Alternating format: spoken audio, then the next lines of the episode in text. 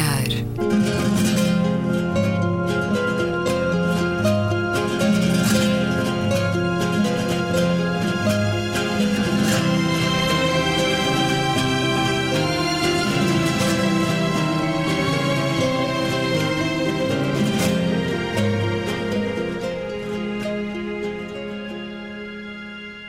Bem-vindos a um certo olhar. É uma conversa na Antena 2 com Luísa Schmidt, Gabriela Canavilhas, António Araújo e Luís Caetano. Ora, a começar, o vosso olhar sobre a semana.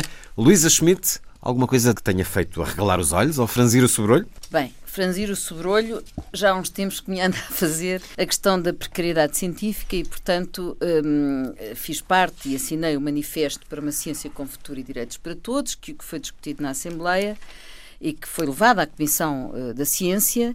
E um, o que eu queria dizer aqui não era tanto falar do hum, conteúdo em si, do decreto-lei, nem estar com essa conversa. Mas contextualiza -nos. Mas contextualiza. O que acontece é, é que uh, há, muita, há, uma, há uma situação generalizada da maior parte dos investigadores, pós-doutorados, etc., pós -doutorados, que, estão, que vivem, de facto, uma precariedade uh, indigna, não é?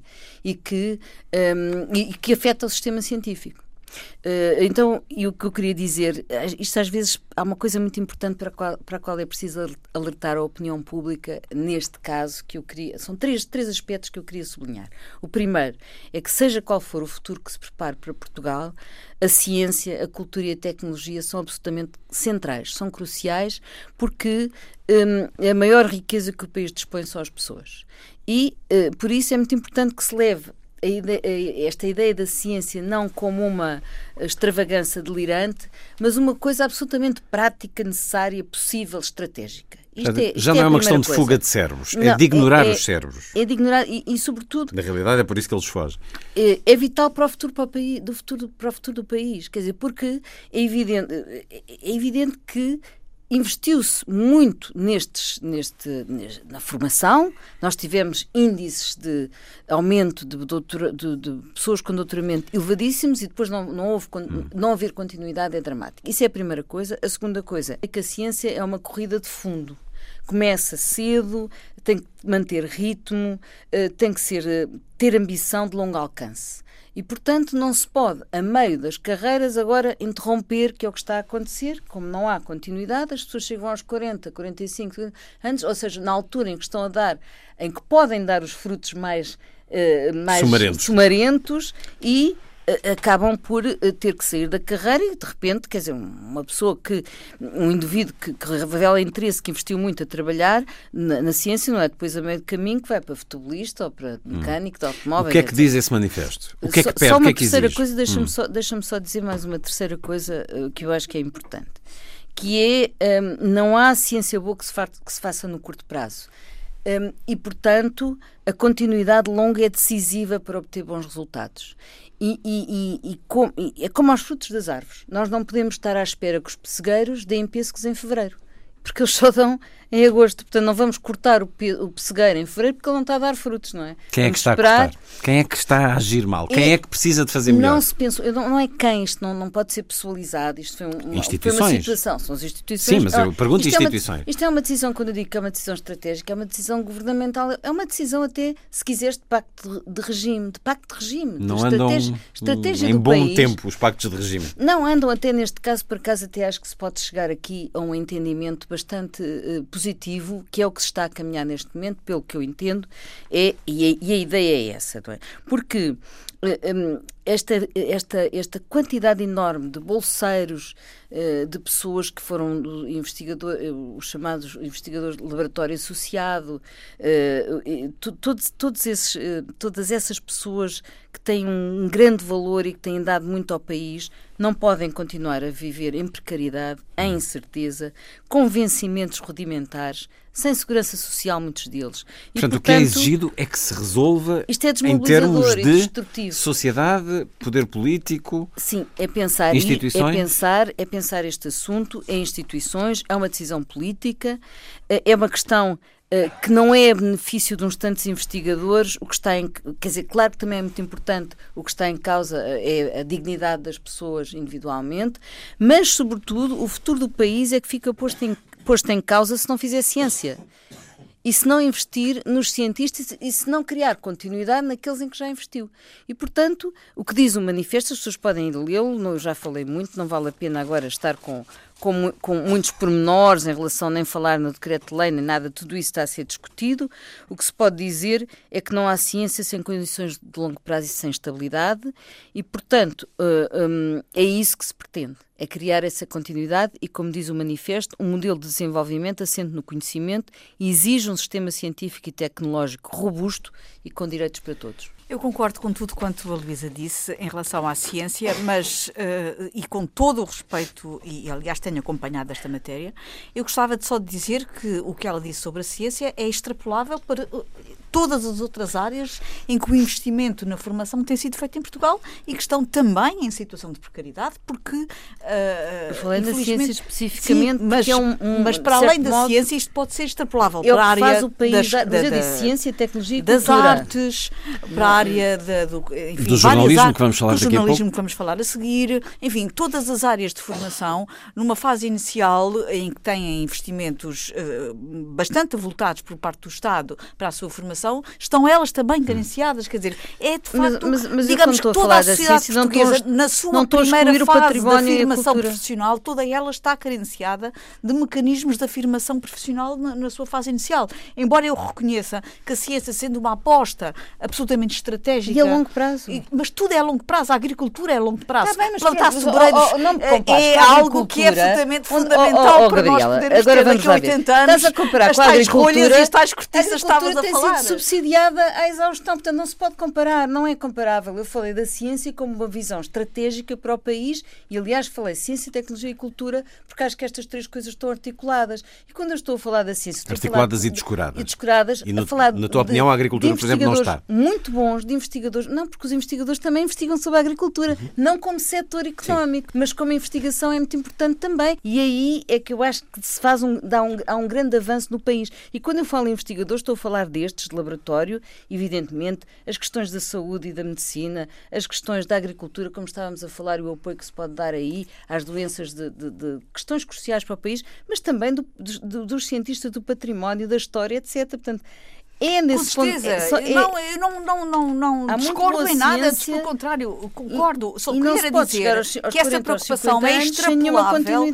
para toda uma, não, uma geração, relativiza, uma geração relativiza. de jovens profissionais que estão em princípio de carreira, no, nos quais o Estado investiu muito e que uh, uh, há de facto uma necessidade de fazer estratégias de longo prazo para o nosso país, onde se possam incluir e, e, e, e dar uh, continuidade a esse investimento de uma forma mais perene.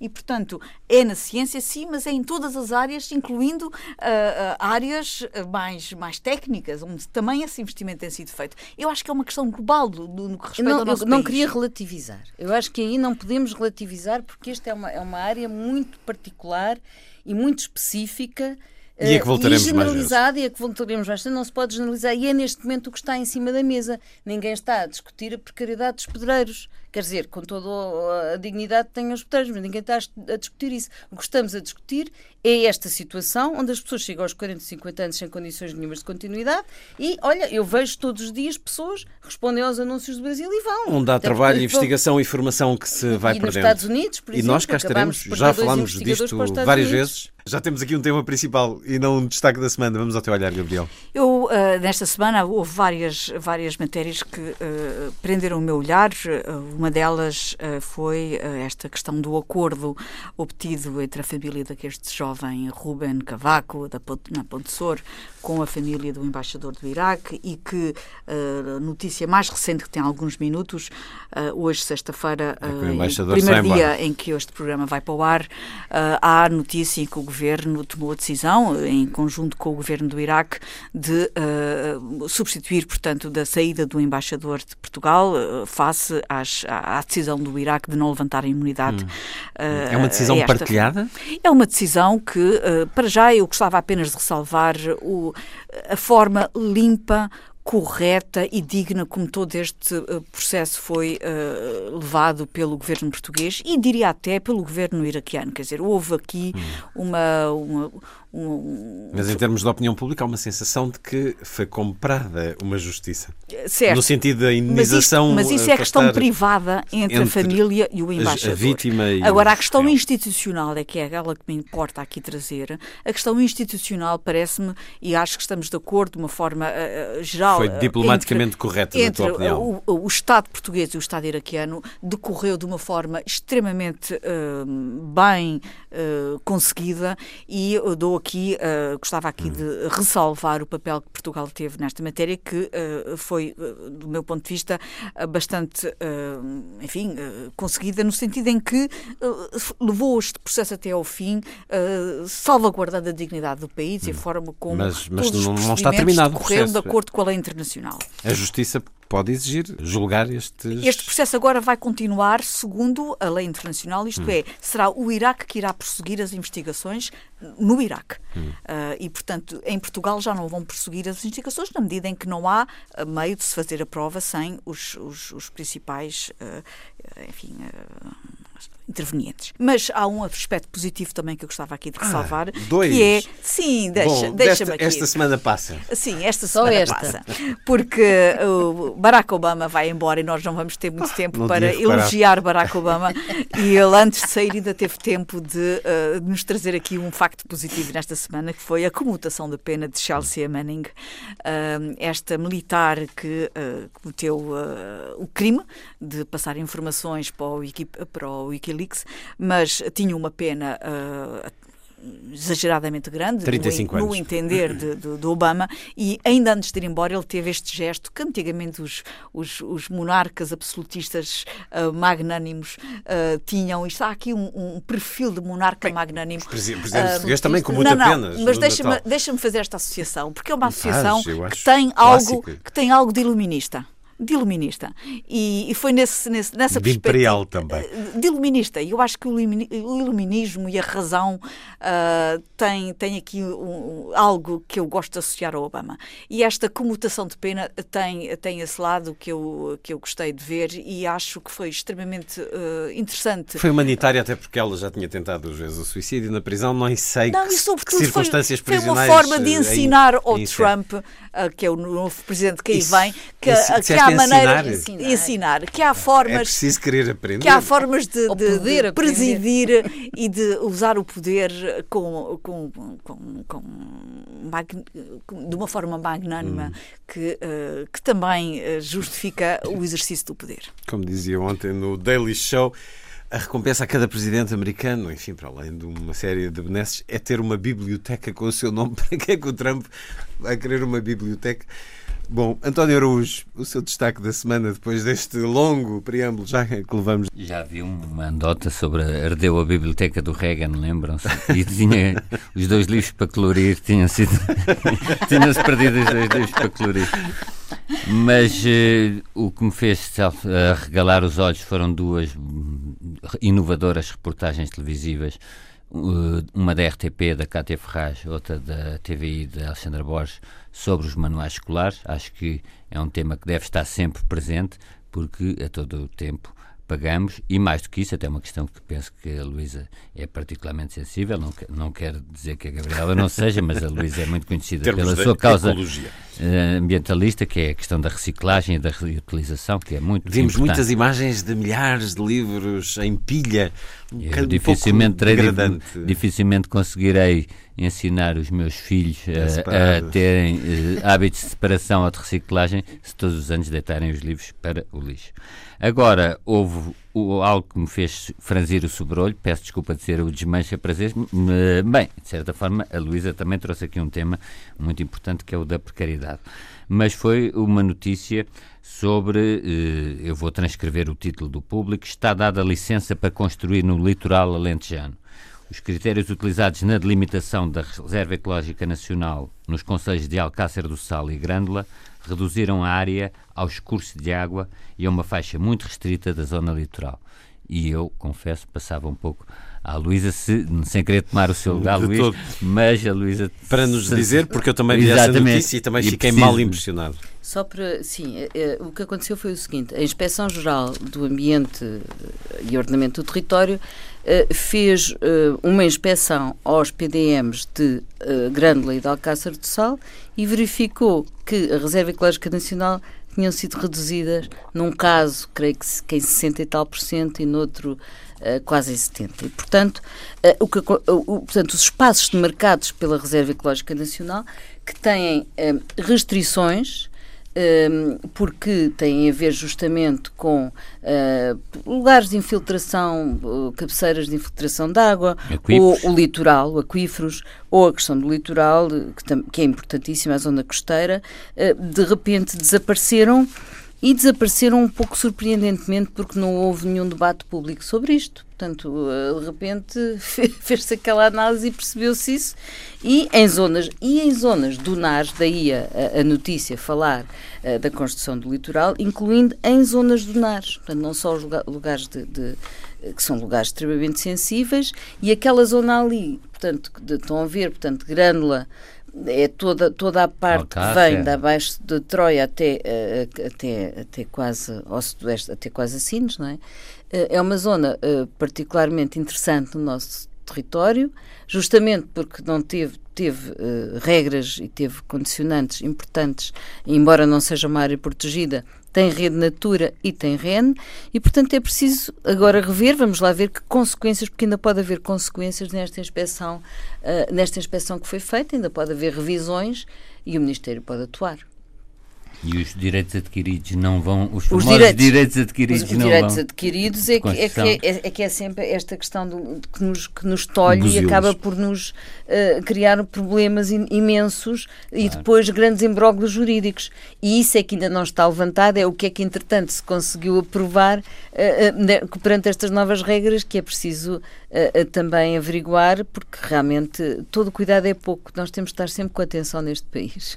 Não, a Quercus dizia, peço desculpa a coercia são valores absurdos que revelam fortes suspeitas de substituição do uso do território da REN para fins imobiliários e sim, turísticos. Sim, o que ainda não sabemos é o que é, o que, é, que, é que, o que, é que Grândola e Alcácer e, e, e inclusivamente algum projeto até PIN, não é, de potencial interesse nacional, eh, eh, que o governo decide, eh, está, já está aprovado e, portanto, ainda Mas não é sempre princípio que é saber se é mais fácil saber, porque é aprovado em... É, é, é, não é bem assim, porque não é fácil. Lembro-me que uma vez quis fazer um artigo sobre isso e pedi os PINs e não me foram faculdades, eu tive que recorrer à Comissão, um, à CADA, à Comissão de Acesso aos Documentos Administrativos.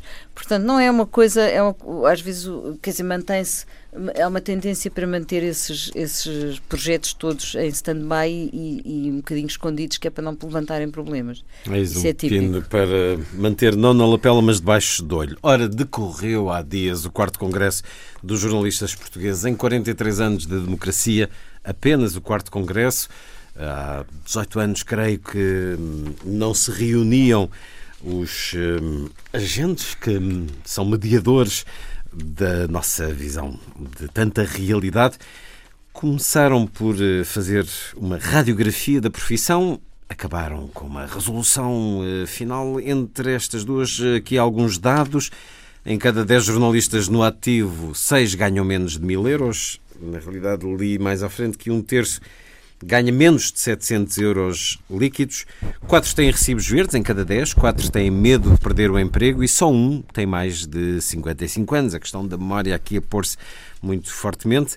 E como disse Maria Flor Pedroso, a principal organizadora deste congresso, os jornalistas morrem cedo, morrem demasiado cedo. Depois, eh, olhando aqui a resolução final de, após o congresso, algumas ideias uh, gerais, talvez demasiado gerais. O Congresso de Jornalistas Portugueses concluiu que as condições em que se exerce hoje o jornalismo, pilar da democracia, comprometem o direito constitucional à informação, indispensável para o exercício pleno da cidadania. A legislação laboral tem de ser cumprida em Portugal no setor do jornalismo. A autorregulação tem de ser reforçada, a regulação tem de ser eficaz. É necessário iniciar um processo de revisão legislativa que torne estas entidades mais eh, eficazes e mais participadas pelos jornalistas. Os princípios éticos e deontológicos têm de ser reforçados, têm de abranger todos os jornalistas. Algumas eh, conclusões gerais. A precariedade enfraquece a vossa situação, disse o Presidente da República na abertura do Congresso, disse ele, uma profissão que conta com 7.750 elementos, onde de facto mais de metade das pessoas têm um vínculo precário, segundo um estudo da Universidade de Coimbra. Qual é o poder, qual é a confiança, qual é o respeito que sentem hoje pelo jornalismo que se faz em Portugal? Quais são os principais problemas? Gabriela Canavilhas, que bom jornalismo apontas em Portugal e que mau jornalismo? Que confiança tens no futuro do jornalismo? Bom, pode-se falar muito de regulação, de autorregulação, de princípios éticos, deontológicos, tudo aquilo que acabaste de referir. Uh, mas uh, a verdade é que uh, nada subsiste se, do ponto de vista económico e empresarial, o jornalismo não funcionar. e a verdade é que aquilo que nós temos enfrentado, que temos visto é os, os jornais, enquanto empresas, enfrentarem uma profunda crise uma profunda crise económica, isto é, os jornais estão a entrar em, em oclusão, quer dizer, eles não têm meios financeiros para uh, fazerem face à quebra de leitores, à mudança de hábitos dos leitores, à, à esmagadora concorrência das redes sociais, de, de, das formas digitais e à, à, indiferença de muitos, de muitos consumidores relativamente à forma de procurar notícias, as notícias credíveis, porque hoje em dia a maior parte das pessoas procura informação via Facebook. Uh, via... Não tem a preocupação da credibilidade não e da verdade. Não tem a preocupação da credibilidade. Falámos. Portanto, fazem. Nós, aliás, temos. Isso é um panorama negro que estás a traçar, é, então, é uma espécie de morte anunciada. E, portanto, há aqui um ciclo vicioso uh, que faz com que uh, todos os bons princípios que constroem um bom jornalismo acabam por ficarem assentes em estacas, porque a própria empresa a própria fundamentação da empresa, que depois pode dar sustentabilidade e segurança para depois se construir uh, uh, uma dinâmica de, de, de, jornalismo que depois dá, dá consistência àquilo que se pretende de um bom jornalismo, essa própria dinâmica acaba por não acontecer, porque não tem sustentabilidade económica. Isso acabou por ser dito por muitos responsáveis de jornais e média que compareceram ao último momento do oh, Congresso Luís, ou do pós-Congresso. Mas deixa-me só dizer que há aqui um problema hum. suplementar, que é para uh, fazer face a esta precariedade uh, empresarial, já não estou a falar dos trabalhadores, estou a falar da própria dinâmica empresarial, a maior parte desses jornais acaba, dos jornais ou de, de, enfim dos meios de comunicação acabam por ser adquiridos e fazerem parte de aglomerados empresariais, de holdings de grande dimensão que ficam ligadas e que são ligadas uh, enfim, a meios económicos que depois acabam por ter compromissos económicos, uh, inclusivamente ligados ao poderes, uh, que influenciam poderes políticos. E, portanto, tudo isto acaba por se tornar muito difícil ao jornalismo ficar completamente desligado uh, dos tais interesses. Mas não e, vês alternativa? Exercer, exercer com com total imparcialidade e liberdade a sua, a sua missão. E eu vejo muitas vezes jornalistas a lutarem desesperadamente para manter a sua liberdade e a sua integridade e a sua independência e verem-se confrontados com, com, com essas dificuldades por estarem ligados a grupos onde é muito difícil poderem ser eles próprios e serem eh, e, e, e exercerem de acordo com os princípios, eh, como há pouco dizias, uh, éticos e ideológicos que são o primaz da profissão. É como se essas palavras e esses princípios tivessem perdido capacidade de, de, existirem, de marcarem o trabalho dos jornalistas em relação ao que dizias de não se poder fazer de outra forma. O jornalista do Boston Globe creio, Michael Rezendes, de origem portuguesa, que participou naquele filme belíssimo da divulgação do. Caso. O caso Spotlight, a divulgação dos problemas de pedofilia na Igreja Americana. Bom, ele dizia: as grandes reportagens compensam economicamente, implicam vendas mais elevadas, e no Congresso de Jornalistas houve quem corroborasse. Porquê é que não há essa vontade por parte de um grande número de órgãos, na tua opinião? Isto implica um jornalismo de carreira e, de, e, e, e, com uma experiência que hoje em dia a precariedade não permite uh, ganhar essa experiência.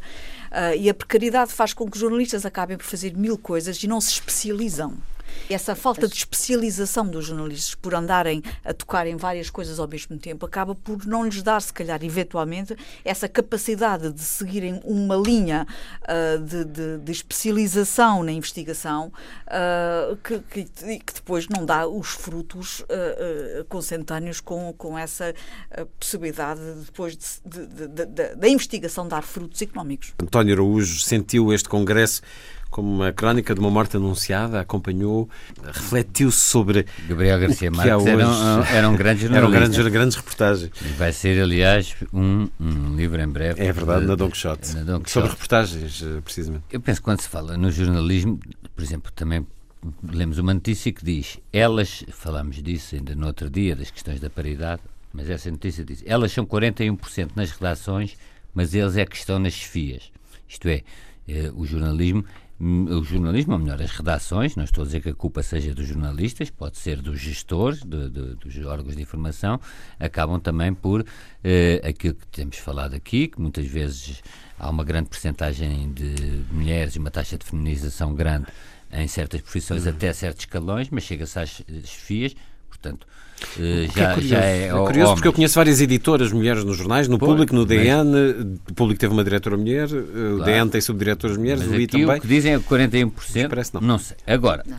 eu acho que quando se fala em autorregulação e tudo, deve-se também fazer uma certa autocrítica. E eu, mais do que a crise do jornalismo, sobre o qual não, não, não tenho muitos dados, não estudei muito, é interessante fazer uma espécie de análise do discurso sobre a crise do jornalismo no qual convergem três elementos que são, o, quanto a mim, os seguintes. Para já, aquele mantra que é sempre repetido que o jornalismo é o quarto poder e é um pilar essencial do Estado de Direito e da democracia. Isso é um mantra que ouvimos há 40 anos e que eh, pode estar já certamente certo e é muito poético, mas não resolve os problemas. E é da convergência desses três elementos que nasce aqui um bocadinho a tempestade perfeita. Não estou a dizer que os jornalistas não possam repetir, digamos, esse mantra à sociedade, mas esse não lhes resolve os problemas. Pode ser bom para a sua autorrepresentação ou para a sua autoestima, mas esse, esse mantra não lhe resolve os problemas. É sempre um introito de sempre que se fala dos jornalismos, pilares da democracia. É vir com o estatuto sem relacionar com o resto. Até porque, se nós virmos do ponto de vista de confiança, e há pouco colocou a questão do ponto de vista de confiança, a confiança de, e os, os, os, sucessivos inquéritos e sondagens de opinião têm demonstrado, a confiança na classe jornalística ou na imprensa é muito elevada em Portugal. Aquilo que demonstra o portal da opinião pública, por exemplo, que é um agregador desses inquéritos e sondagens de opinião, mostra que a imprensa é a instituição em que os portugueses mais confiam. Portanto, e as pessoas podem não confiar num jornal ou não, mas, mas no... não vale a pena repetir muito também. o mantra, porque a confiança existe. O segundo elemento deste discurso sobre a crise do jornalismo é a ideia, é, digamos, se quisermos, um elemento sindical, que eu posso compreender, mas que é um elemento que associa condições de trabalho à qualidade. Ora, não tenho a certeza que haja um link direto, não quer dizer que se os jornalistas receberem mal a qualidade uh, será boa, não é isso, mas isso liga-se com o terceiro ponto, que é quando se fala na concorrência das redes sociais e de outros fenómenos de comunicação. Ora bem, o que, é, o que é que eu quero dizer? Nas redes sociais e noutros fenómenos de comunicação não se colocam problemas de remuneração, de precariedade, etc. E, e as pessoas estão a utilizá-las cada vez mais como fontes de informação.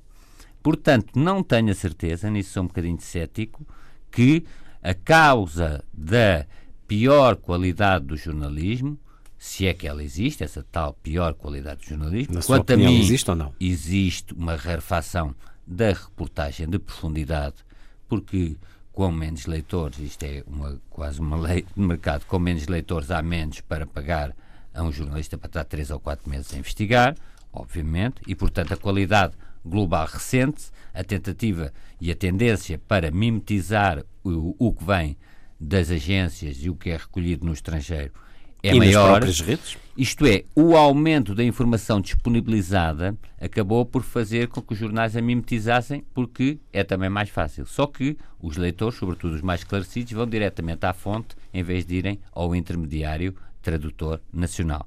O que eu quero dizer com isto é que não tem para mim que seja necessariamente a condição laboral dos jornalistas que provoca necessariamente a perda de qualidade. Há outras ameaças à qualidade, como sejam a concorrência de meios de informação mais pedidos ou mais fáceis, a própria vulgarização do acesso ao inglês por parte dos nossos jovens que vão ao Washington Post em vez de irem a um, uma tradução em português, tudo isso provoca uma fortíssima erosão nas redações. Eu peço que percebam que este discurso não é um discurso a favor do empobrecimento dos jornalistas e da sua precarização.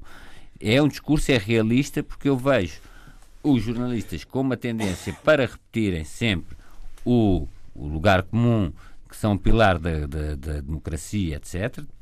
As pessoas reconhecem isso porque há confiança, como digo, na, na, na imprensa, mas não é com a repetição ad nauseam desse, uh, desse mantra que, lá, uh, que resolvemos o problema, como também a questão da precariedade, uh, claro que é, um, que é uma chaga para qualquer profissão, falamos aqui do, dos investigadores, mas não tenho a certeza que seja possível destacá-la como causa da fraca qualidade ou pior qualidade do nosso jornalismo.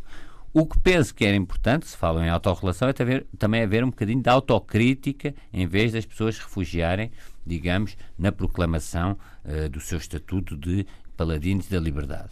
Autocrítica no sentido em ver, uh, aqui vimos as, as, poucas mulheres nas fias das redações, a promiscuidade com as fontes, muitas vezes a presença de membros de, de, das mesmas famílias, pais, primos, irmãos, nas mesmas redações, uh, uma série de, uh, de, nas redações de grande contacto com não só fontes de informação, mas também com poder político, poder económico, com tudo o que isso condiciona, e portanto isso faz com que, apesar de se manter uma confiança geral da população na imprensa, porque realmente as pessoas têm que confiar alguma alguma coisa, já que não confiam tanto na classe política, a confiança na qualidade, na fidedignidade e na transparência da própria das notícias não eh, parece muito ameaçada. E isso depois é que leva também,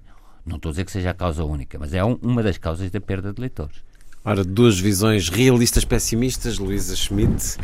Tu aqui. que há muitos anos estás numa verdadeira instituição do jornalismo português, que é o Expresso, mas que ainda escutei no Expresso da meia-noite a admissão de que o Expresso está em queda, uh, ligeira, mas sustentada, como todos os jornais, uh, até aqueles mais populistas, vão vendendo cada vez menos e precisando cada vez mais de recorrer a um estilo apelativo para um grande público. Qual é a confiança que tens no futuro do jornalismo de qualidade em Portugal? Bem, eu, eu, eu por acaso tenho, tenho aqui, cabe-me aqui um, defender um bocadinho uma ideia em contraciclo ali ao António, eh, que tem a ver com as conclusões deste, deste, deste congresso e começam logo por essa primeira, que ele chamou o mantra, que é a articulação jornalismo e democracia. Mas, é efetivamente, óbvio, é óbvio, mas, mas, mas, mas nós temos que pensar, é preciso pensar isto. A democracia está a passar por um período de ataques fortíssimos. Eh, e as sociedades estão vulneráveis a esses ataques eh, porque lhes falta todo o campo de, de reflexão informada, eh, de um debate participado e aí a peça vital que põe isto tudo em funcionamento é composta por educação, já o sabemos, já temos falado, cultura, civismo e informação pública. E a informação pública é a matéria profissional do jornalista e, e, e para a qual ele tem que se aplicar. Uh, eh, um, com grandes capacidades profissionais e um rigor deontológico extremo, como aliás também vem plasmado nas conclusões desses. Portanto, isto de ser jornalista não é para todos Aqui é, é uma profissão uh, para a qual é preciso real vocação, é preciso uma enorme coragem, uma capacidade de trabalho tremenda, um sentido irrepreensível de independência e de liberdade. Mas um jovem jornalista com essas características chega a uma redação e é obrigado a perdê-las. E eu conheço jornalistas que são assim. Portanto, a melhor maneira de destruir tudo isto é através desta. é, é, é através é, é e há uma destruição da vida democrática se nós deixarmos que se destrua o jornalismo. Portanto, uma sociedade transformar os jornalistas numa espécie de empregados de produzir texto ao serviço uh, do, do, do, de um jornal que esteja uh, só a pensar na publicidade, isso é uma, isso é uma ameaça. E, portanto, uh, é preciso pensar também no que é que são os mídias hoje. E, e, e, e aí podemos abrir outra secção desta conversa. Mas se além de, de, disto tudo se transformar esta profissão numa espécie de amadorismo brincalhão, portanto, Não. lá está, ao, ao serviço de, de, dos tais suportes, acaba-se com o jornalismo e através disso acaba-se com aquilo que é uma das molas vitais de qualquer democracia. E isso é, é, é, estamos todos de acordo Sim, e, e este, facto, é e este facto parecia improvável, porque nos anos 90, de facto, e antes disso, e, e, e, até no tempo em que havia os jornais das regiões, por exemplo, os, os regionais, o, a, o, o, a Folha Cor-de-Rosa, não é? O Comércio de Funchal, o Fundão, tudo isso, portanto, é, e depois, mais tarde, portanto, quando houve aquele boom da comunicação social em Portugal, final dos anos 80 e início dos anos 90, este facto parecia um pesadelo improvável nessa altura. E hoje existe, de facto, uh, como uma realidade, em Portugal, mas também em vários países, porque não é só em Portugal, esta, esta crise que afeta é verdade, o jornalismo, também mas... em vários outros países. Agora, em Portugal, os ingredientes estão todos postos no, no, no caldeirão, portanto, veja-se como o estatuto profissional do jornalista caiu numa precariedade generalizada. E eu não desvalorizava a, a precariedade, porque é evidente que uh, se um jornalista um jornalista tem que ter tempo tem que ter um, tem que ter respaldo tem que ter memória estratégica tem que ter lá está tem que mas é uma... isso que não tem. E ou que, se... que está não, a rarear e, que está e, a escassear. portanto vem acabam de sair pessoas ávidas porque entanto tornou-se uma profissão também de moda não é? E tornou-se uma profissão muito requerida porque teve uh, imensa gente, toda a gente queria ir para o jornalismo nos anos 90, portanto é uma, é uma profissão Sim, Sociedade dos média, da Sociedade dos mídia, e portanto a, a, a precariedade generalizada é negativa porque cria con concorrência a níveis que não se é sempre não, negativo. não podem ser não podem ser não, não, mas é uma competição negativa não é? Porque deixa, deixa a questão é a capacidade tem os jornalistas de mudarem por dentro. espera espera já, já lá chego. Uh, um, o jornalismo perdeu meios de investigação é? E isso aí é, é, fatal para o bom jornalismo, porque uma forma de combater o mau jornalismo é justamente investir na investigação, investir em boas peças, como dizia o tal uh, Michael, Rezendes. Michael Rezendes. Portanto, não é proibindo os maus, maus jornais, é fazer com que o sensacionalismo dos maus jornais eh, tenha, eh, deixe de ter sucesso, porque o bom jornalismo é sensacionalmente bom. Não sei se me faço entender. Faz, faz. Eu acho que isto mas, aqui. Fazer aqui um, eu, mas... eu ainda há bocado uh, regalei os olhos a dois bons exemplos de jornalismo. O que eu acho é que a repetição deste género de discurso não vai resolver sei, o problema. Nós temos isso. que separar é, estamos a falar da crise do jornalismo em Portugal ou da crise do jornalismo internacional. Quando nós misturamos tudo... Não, não vamos estamos a misturar. Eu agora estava a falar quando de Portugal. Estamos, claro, mas é? quando onde, misturamos tudo, é tudo vai-se manter tudo na mesma e vais dizer que o problema é da internet, o problema das redes não, sociais é, e tudo. Não, e isso é como o leopardo, não muda nada. António, António, Se me derem exemplos concretos, e eu vou pedir-vos. É? Mas o diagnóstico tem que ser muito o que é que é português, é o que é que é fazer... internacional. Eu acho que em Portugal, então, mas era isto que eu estava a dizer, que o caldeirão está um bocadinho preparado, porquê? Porque a precariedade é maior, porque não há uma tradição tão forte como há noutros países, não é? Onde, não houve, onde a democracia é mais antiga. E, efetivamente, o jornalismo está ligado à construção da democracia isso está, está, estudado, sabemos todos isso. Uh, o, o, facto de, de, de as, as, próprias redações perderem autonomia relativamente às sociedades empresariais que têm os mídias, também é verdade, não é?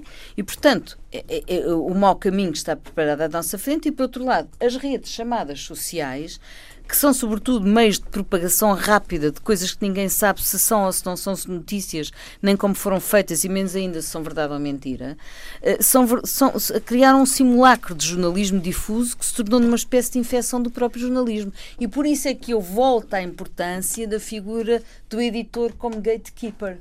Porque nós, se tivermos as redes sociais, gente, as pessoas também sabem já que há ali muita mentira e muita pós-verdade. Mas tu vês, tu vês nós, nós para isso. isso tu estás como as resoluções do Congresso. As boas intenções estão todas aí. Claro. Agora, nós pegamos nos Estados Unidos, só para dar um exemplo. Isto tem capacidade de se tornar realidade? A boa intenção? Julgo que sim. Há, houve modelos, portanto, houve, houve, outros, houve casos no, no, Congresso, por exemplo, startups estão a, cair, a ir por outro caminho, uh, pessoas que se juntaram, poucas uh, jovens. Uh, Dá-me exemplos tem... de jornalismo, de bom jornalismo, que achas que serão rentáveis a longo prazo. Há de tudo. Eu julgo que investir na investigação, investir num, num jornalismo que. E há boa investigação também em Portugal no entanto, de facto, para mim também é, é preocupante quando leio jornais uh, internacionais, se calhar, olha, jornais que, com, com mais independência, como o Mundo Diplomático, porque são cooperativas, não é? Porque há um modelo de cooperativas e mesmo nos Estados Unidos começam a emergir também modelos de cooperativas que é importante. Todos os casos do dito jornalismo de referência estão em decadência. É preciso a caminhar assegurar... para uma morte anunciada. É, Pergunto-vos se realmente é isto que vai nós acontecer. Nós temos de pensar coletivamente em mecanismos muito fortes e credíveis que assegurem a independência do jornalismo porque isso é fundamental para lhe dar, dar a continuidade a tal credibilidade que o António falava. O trabalho de jornalista, do jornalístico não é propriedade do dono do, dono do mídia. Há outro lado muito importante que é falado também eh, nas conclusões, que é a educação para a cidadania e a educação para os mídias. Portanto, nós temos que, ao mesmo tempo, preparar a sociedade civil, preparar os jovens, preparar as crianças. Para não para ligarem saber, tanto às redes não, sociais. Para saberem ler jornais, tal como para saberem desmontar a publicidade. Já falámos disso aqui várias vezes e nós vivemos numa sociedade de comunicação e isso não é tratado nas escolas como deveria ser. Portanto, isso é, é, uma, das, é uma das conclusões deste Congresso e julgo que deveríamos insistir muito no que diz respeito às escolas porque isso é importantíssimo, saber, saber descodificar, saber ler, ter um espírito crítico e uma, uma avaliação crítica de, e perceber o que é que é o trigo do joio. Quer dizer, acho que aqui é fundamental a, a questão da educação. Dá-me ideia que uh, a questão aqui do jornalismo tem que ser vista sob dois prismas. E o jornalismo é claramente uh, o lado do produtor, de quem oferece notícias e de quem consome notícias. Portanto, há dois prismas e dois pontos de vista. E os problemas e as virtudes estão dos dois lados. E, portanto, se Uh, o, o, jornalismo está em crise, a crise tem que, ser, uh, tem que ser analisada do ponto de vista de quem oferece as notícias e de quem as recebe. E eu acho que a, a, origem da crise está dos dois lados. Está do lado de quem as recebe, portanto, quem está a consumir as notícias está a diminuir, está a ser volátil, está a perder qualidades. Perder exigência. Perder exigência, está a dispersa, está dispersa na forma como as notícias circulam e na forma como as notícias são oferecidas. Portanto, o lado do receptor também está em crise. E é preciso tomar nota disso. Ou seja, a sociedade está em crise, porque isso aplica-se também à cultura o, em todos os Mas o lado do receptor está em crise. Níveis. E esse lado do receptor tem que ser também assinalado.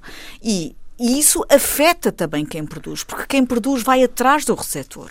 E quando quem produz vai atrás do receptor, acaba por alterar a forma como, como uh, a, a, acaba por alterar a sua orientação. exatamente, também. exatamente, e vai ao encontro também do que é toda os, a cultura, são os critérios teatros, editoriais na, na, área do livro. Uhum. E, portanto, esta tentativa de encontro entre a procura e a oferta faz distorcer a matriz essencial do que era o jornalismo. E, portanto, portanto, estamos aqui, temos que olhar para estas duas partes. Perdendo a matriz essencial, deixa de ser jornalismo, quando, pelo menos como com considerava. O respeito, e com todo o respeito, evidentemente, que temos que ter, e agora volto ao princípio da nossa conversa, do nosso programa, com todo o respeito pelos jornalistas jovens e pela precariedade e pelas condições laborais, se nós não nos preocuparmos com a essência do jornalismo editores. e com esta questão do jornalismo, que é a oferta e a procura e a forma como estas duas dinâmicas se interligam, tudo o resto acaba por ser secundário, porque neste momento temos é que encontrar uma solução e, e- e pensar de que forma é que o jornalismo se salva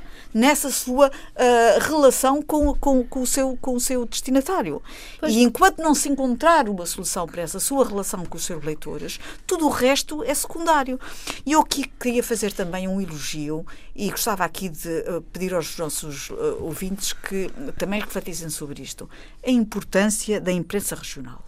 A imprensa regional foi importante no passado, mais quando o mundo era menos globalizado, mas ainda hoje eh, eu tenho imensa admiração por quem resiste.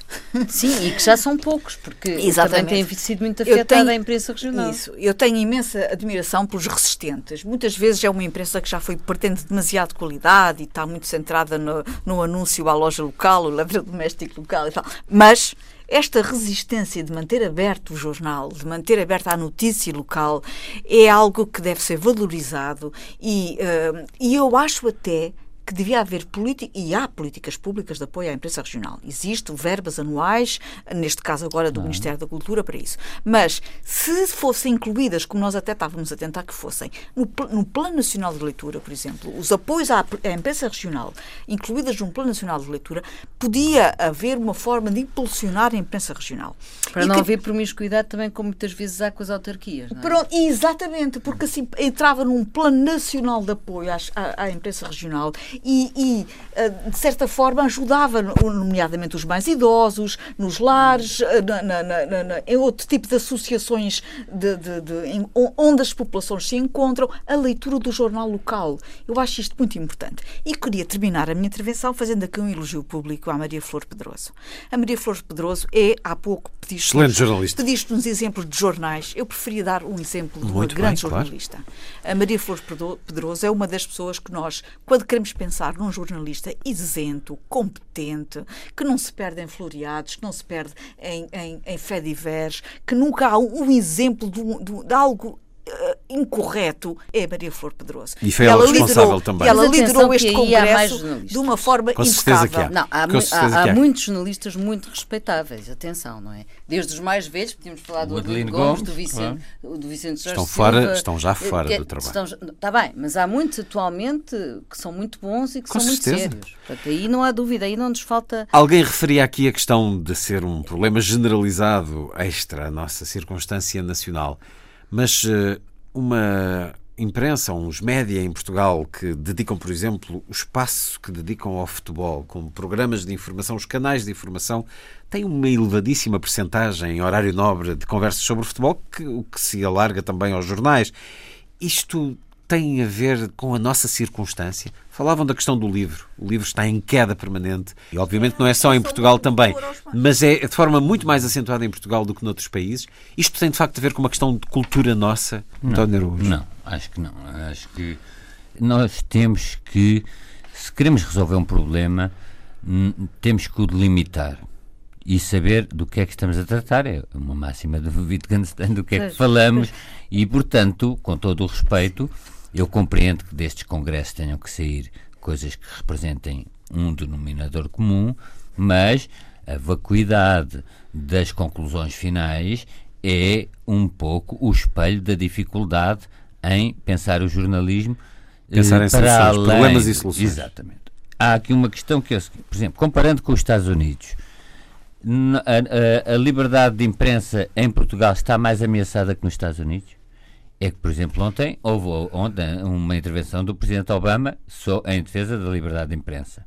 Sim, Nós sim. podemos dizer que continuar também com outro mantra que é a diversidade norte-americana e a vitalidade da sociedade civil, Assumidamente e ideológica, às vezes. e a qualidade da sua grande imprensa, etc. Mas se a administração Trump, e peço desculpa, peço desculpa ter falado neste nome hoje, se a administração Trump tiver uma política, como aliás teve com a CNN, na primeira, numa das primeiras conferências. A ponta Fox de, News se solidarizar com a CNN. Da obstrução sistemática de acesso a fontes de informação transparentes, não falem promiscuidade com fontes de informação, isso pode representar uma liberdade eh, para uma ameaça à liberdade da imprensa nos Estados Unidos maior do que aquela que vivemos em Portugal. O que é que eu quero dizer? É que temos uma imprensa mais poderosa, com maior vitalidade, se calhar com mais leitores, aquela imprensa em que nós consultamos em todo o mundo e que faz grandes reportagens, mas temos, se calhar, um risco de ameaça maior do que aquela que existe em Portugal. Por isso é que para tratar estes problemas, na minha opinião, foi só um contributo quase semântico, era, eh, quanto a mim, é necessário saber muito bem do que falamos quando falamos de problemas da imprensa. Em Portugal, em todo o mundo. É a questão da, da, das redações, é porque há tantos problemas que se, que se colocam. A questão da relação com os acionistas dos proprietários dos jornais, a questão da independência das, das redações, um ponto fundamental referido pela Luísa, a importância dos editores, a importância das grandes reportagens, mas também eu não, não tenho uma visão, acho que, digamos, o prognóstico da morte eh, do, do, jornalismo é talvez francamente uh, exagerado. De, exatamente. Vamos saltando porque as pessoas precisam sempre, precisar sempre de informação e o jornalismo pode não ter a forma de um jornal em papel ou outro tipo de formato ou outra. Portanto, há, o, o que há é um, um, um, mundo que está aí cada vez mais a, a, começar, muito ligado ao digital, muito ligado a outras formas de acesso à informação, nos smartphones, etc. E, isso provoca algum temor da nossa parte, mas a morte do jornalismo em si não está. Sim, sim, e eu acho que a tecnologia não é não é a ameaça. Não, não é, é, a ameaça. Claro. É muito curioso vermos na própria história da imprensa, quando apareceu a rádio diziam que iam acabar os jornais, quando apareceu a televisão diziam que ia acabar a rádio, não foi assim. Quando apareceu Essa... o cinema diziam que ia acabar a rádio. Portanto, isso não, isso não é assim e a própria tecnologia, por um lado, uh, dá, serve para, até poderia servir para os jornalistas chegarem muito mais gente hum. e, portanto, terem outras formas de conseguir é, outras é formas de, de, abranger cuidado, as pessoas. O que é preciso é ter Mas, cuidado espera, com algum milismo. Uh, desculpa só dizer isto, porque quando se uh, combate uh, os políticos, combate-se a justiça, combate-se o jornalismo, quer dizer, às tantas, quando se combate todos os poderes, está-se, no fundo, Sim, a combater mas, mas aquilo não... que é essencial na construção de uma sociedade. E depois apenas o que é que resta? Resta a ditadura. Não, mas espera aí. Não, quando, não, se fala do, quando se fala de populismo político que está a nascer, sim. o populismo nasceu no jornalismo aqueles tabloides que perseguiam a princesa sim, Diana já antes e, e, e, tudo aquilo que Os sabemos. News of the World. Exatamente, eles foram premonitórios. Na, na, porquê? Porque é aquilo também que as pessoas querem consumir. E atenção, que o que aconteceu ao News of the World, mas isso são aquelas, a posição que teve eh, devia uh, ser exemplar aquelas, para, para esse tipo de jornalismo. o tipo de jornalismo que é uma espécie de erva daninha que não deve afogar a seara, não é? E, existe, é existe e, tem que se lidar com ela, porque ela existe, não é? Não é acabando, por isso é que eu acho Antes que é importante voltar, voltar, voltar só, só dizer uma coisa rapidamente. Que, rapidamente. Um, o papel dos bons jornais é mesmo tornar irrelevantes o mau jornalismo uh, face à qualidade dos bons jornalismo e dos bons jornalistas. E isto é preciso repensar. Estou de acordo com o António que é preciso encontrar aqui mais saídas. Não fui ao Congresso, uh, não sei o que é que se passou por lá, nem o que é que apareceu de inovador. Mas, efetivamente, por vezes é preciso fazer o diagnóstico e até entrar num certo queixume para depois encontrar, encontrar é, caminhos de saída. Forem ao é? sítio da internet do Congresso, vão Mas, ver muitos exemplos das situações, de facto, uh, muito maltratadas e muito instáveis que se vivem hoje nas redações mas bom, é, é uma profissão, algumas palavras mas, aqui de otimismo que agradeço dizer, que vocês disseram, porque eu não sou capaz de as é dizer. É uma, é, uma, é uma profissão altamente entusiasmante e, portanto, não pode, o entusiasmo não pode sair das redações. Se falares com Esse, muita gente das redações, vão-te dizer que mas, não é mas, entusiasmante. Mas, mas é preciso Porque aquilo criar, que lhes mandam é fazer não é mandar esse, trazer esse ingrediente para as redações, aliás, que é um ingrediente, é um ingrediente-chave da própria comunicação. Sem entusiasmo não se comunica bem. E depois, por outro lado, pensar sempre, o jornalista é um funcionário da cidadania. E acho que esta definição tem que estar sempre na cabeça deles e de todos nós também, que é o tal, a tal exigência e a tal necessidade de criar um público muito mais preparado para saber exigir e ler jornais. Eu acho que somos todos funcionários da cidadania todos nas nossas atividades tá somos todos tu, tu estás muito relativista, relativizas tudo. Que há uns que têm mais atividade, há uns que têm mais, mais atividades mais, mais ligadas à construção da cidadania do que outros, com certeza, não é?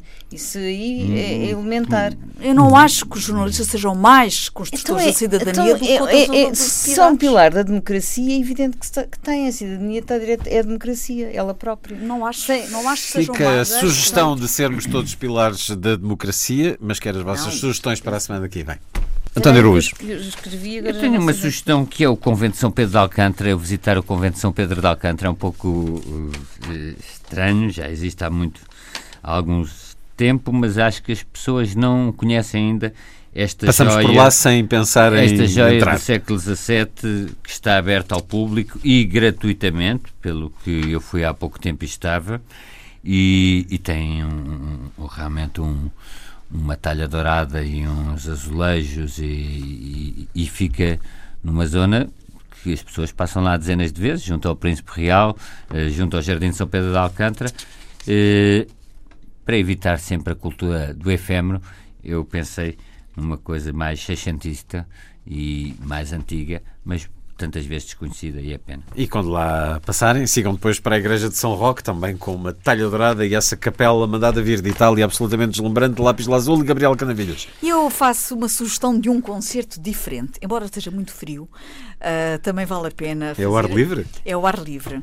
É para assistirmos, é para assistirmos a um concerto projetado nas facha... na fachada do Palácio de Queluz e uh, vai ser no dia 20, 21 e 22 de janeiro, a entrada é livre e é um concerto virtual, portanto vai-se assistir com obras de Handel, Boccherini e Mozart por o Divino Suspiro, que gravou previamente, e numa projeção...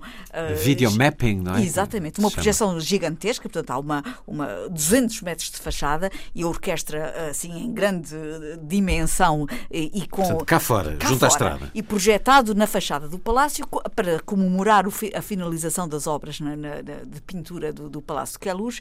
Esta é Está uma azul, oportunidade de se ver uh, e de ouvir música de uma forma diferente. Quando é, Fica repete? aqui a sugestão. 20, 21 e 22, São portanto, ao longo dias. do fim de Mas semana. sempre com o Divino Suspiro? É sempre a mesma gravação e, sobretudo, é uma experiência ah, okay. musical diferente. Luísa Schmidt. Bem, para quem. Eu vou sugerir duas coisas. Por um lado, música também, como a Gabriela. Uh, para quem nos ouvir eh, na segunda-feira já não poderá ser, mas quem nos ouvir sexta-feira e, e, domingo, sugiro o Coro da Universidade de Lisboa, que vai cantar ao ISEG uh, no sábado às, às 16 horas e na paróquia de Santo António de Campolide no domingo às 16 horas. São, é um elenco muito variado que vai, vai desde as músicas de Lopes Graça até canto gregoriano. E sugiro também um livro do Vitor Louro, editado pela Gradiva, que se chama A Floresta em Portugal, um apelo à inquietação cívica. E é um livro uh, que é interessante nesta fase. Ele é interessante por si, porque é um pouco explicar a floresta a leigos, uh, mas também uh, a especialistas. Agora e porque é que ele é importante? E porquê é que ele é importante? Porque neste momento está em cima da mesa, porque está em discussão pública o, o, pacote de política florestal até ao final do mês. E, portanto, as pessoas devem participar nesta, nesta consulta pública proposta pelo Governo para termos uma floresta sustentável. E este livro é um apoio, uma ajuda para conseguir participar melhor. Eu sugiro que ao longo da semana se junte a nós no Teatro da Trindade no primeiro festival Antena 2. Temos alguns concertos com entrada bastante acessível e temos entrada gratuita nas conferências sobre o cancro, que acontece no sábado à tarde, ou sobre o prazer de ler no domingo à tarde. E também fica muito sublinhado o convite para assistir a este programa, emitido ao vivo na próxima sexta-feira, às 23 horas, no Teatro da Trindade. Junte-se a nós, venha dizer-nos olá, venha dizer-nos do que gosta e do que não gosta. Junte-se à rádio. Foi um certo olhar, com Luísa Schmidt, Gabriela Canavilhas, António Araújo e Luís Caetano. Assim os desejos de uma excelente semana.